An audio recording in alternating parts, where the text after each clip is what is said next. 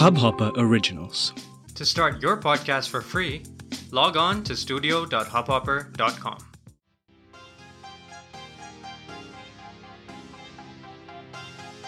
नमस्ते इंडिया कैसे हैं आप लोग? मैं हूँ अनुराग।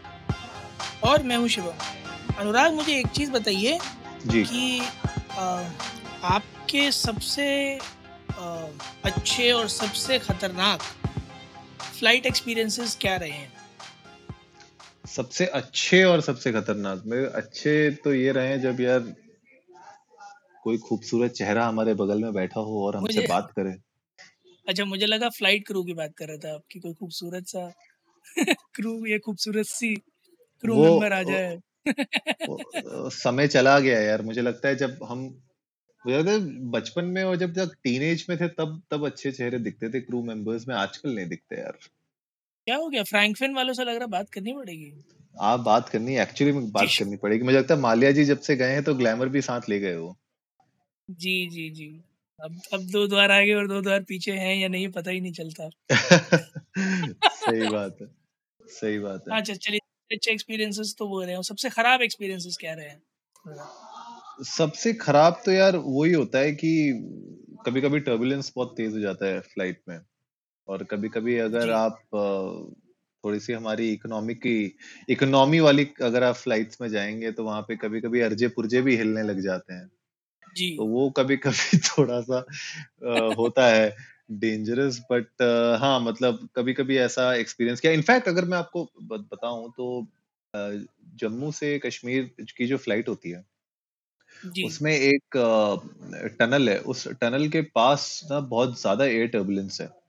तो जब अच्छा। उसके ऊपर से जब फ़्लाइट जाती है ना वो जो टर्बुलेंस होती है वो हिला देती है मतलब पूरी फ़्लाइट को लिटरली हिला देती है।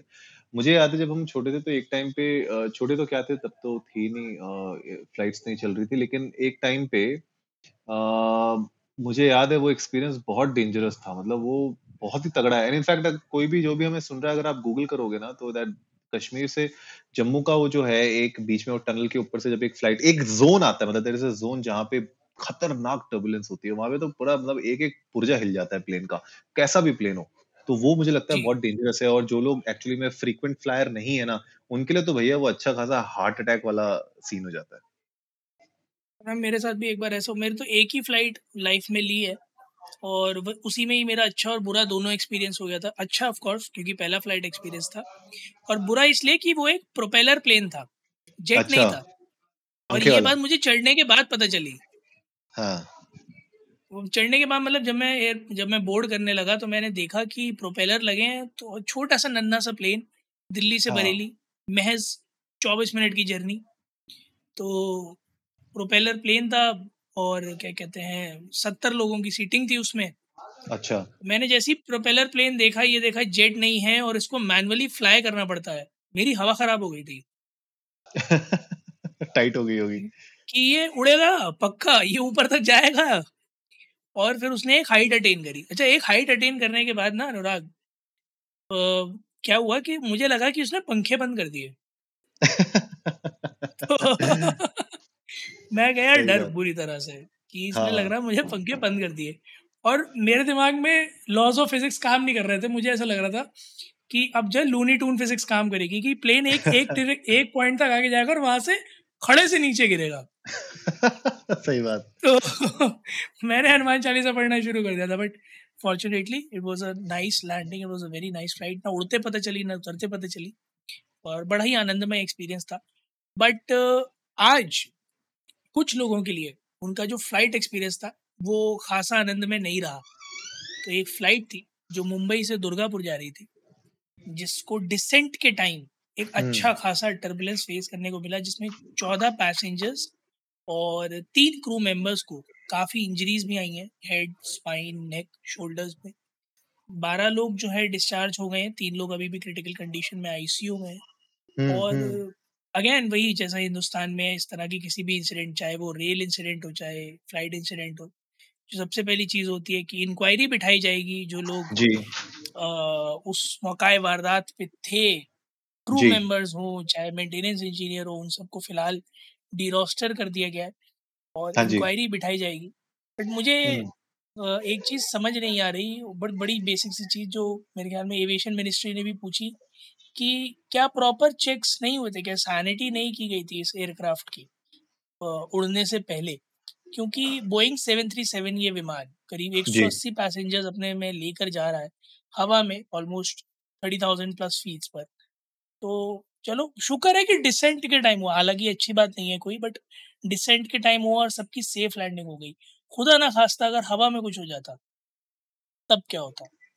हाँ मतलब ये अच्छा खासा पैनिक वाली स्टेट हो गई थी और कोई भी मतलब जितने भी यात्री वहाँ पे थे इनफैक्ट जो पिक्चर्स और वो सब हम देख सकते हैं गूगल पे, वहाँ पे मतलब सामान लोगों के गिरे हुए थे नीचे मतलब सामान नीचे गिर गया था, उनके जो कप्स थे और कैंस थे कोको कोला के, वो सब गिरे हुए हैं, लोगों को इंजरी हुई है मास्क नीचे गिर गए मतलब ये ऐसी चीज़ें हैं जो एक बहुत ही कैटास्ट्रॉफिक सिचुएशन में ये होती हैं जनरली आपको देखने को मिलती हैं। एक नॉर्मल टर्बुलेंस मतलब ये किस लेवल का टर्बुलेंस था अभी उसके ऊपर बहुत खुल के सामने बात नहीं आ पाई है। वो तो खैर जब आगे कार्रवाई होगी, उसी में पता चल पाएगा। लेकिन दैट्स अ बिग थिंग जो आप भी बात कर रहे हो कि क्या आपने आपके एयरक्राफ्ट का मेंटेनेंस ढंग से नहीं किया था, आपने प्रॉपर चेक्स नहीं किए थे, आपने मेक श्योर sure नहीं किया था कि जितनी भी चीज़ें वहाँ पे हैं अंदर वो प्रॉपर मतलब I don't know what is that technical term but अगर वो अपनी सही जगह पे अगर वो फिक्स्ड नहीं थी या उनमें अगर कोई भी प्रॉब्लम था, अगर वो aircraft was not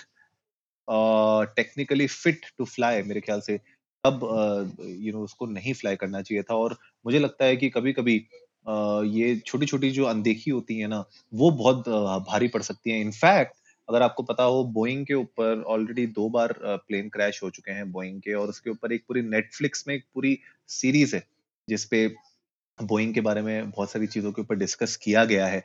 तो ये मतलब मुझे याद नहीं है वो कौन सी रनवे थर्टी फोर तो हमारे जो है जुबा केसरी की आ रही है। ऐसे कैसे? अरे जुबा केसरी हल्की फुल्की मूवी नहीं करते यार, वो तो रनवे थर्टी फोर में पता नहीं कितने प्लेन चढ़ा देंगे एक दूसरे के ऊपर। आप हल्के में ले रहे हैं। जुबा केसरी आजकल बिल्कुल चौड़े में घूमते हैं।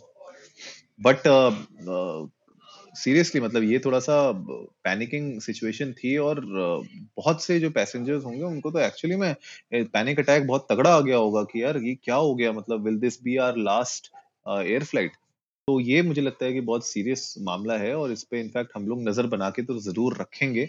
लेकिन ऐसा आगे जाके लोगों के साथ ना हो तो मुझे लगता है थोड़ा सा डीजीसीए को इस पे स्ट्रॉन्ग एक्शंस लेने पड़ेंगे against all flight operators and make sure करना पड़ेगा कि वो लोग उनको बोलेंगे बॉस अगर if your flight does not pass all the checks तो किसी भी हालत में उसको उड़ने का परमिशन नहीं होना चाहिए।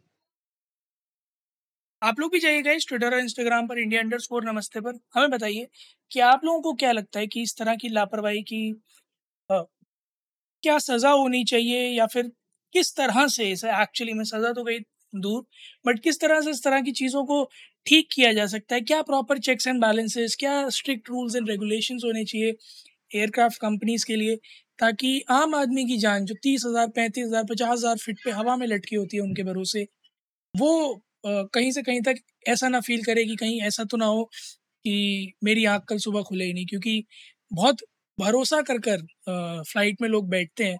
ये सोच कर कि it's one of the safest mode of transportation but इस तरह के इंसिडेंसेस जो हैं, वो एक्चुअली में हर किसी के मन में एक डर पैदा कर देते हैं कि क्या वाकई में it is safe enough for us to travel हमें जानकर बड़ा अच्छा लगेगा आपका opinion we love to know that उम्मीद है गाइस आज का एपिसोड आप लोगों को अच्छा लगा होगा तो जल्दी से सब्सक्राइब का बटन दबाइए और जुड़िए हमारे साथ हर रात साढ़े दस बजे सुनने के लिए ऐसी ही कुछ इन्फॉर्मेटिव खबरें। तब तक के लिए नमस्ते, नमस्ते इंडिया, इंडिया।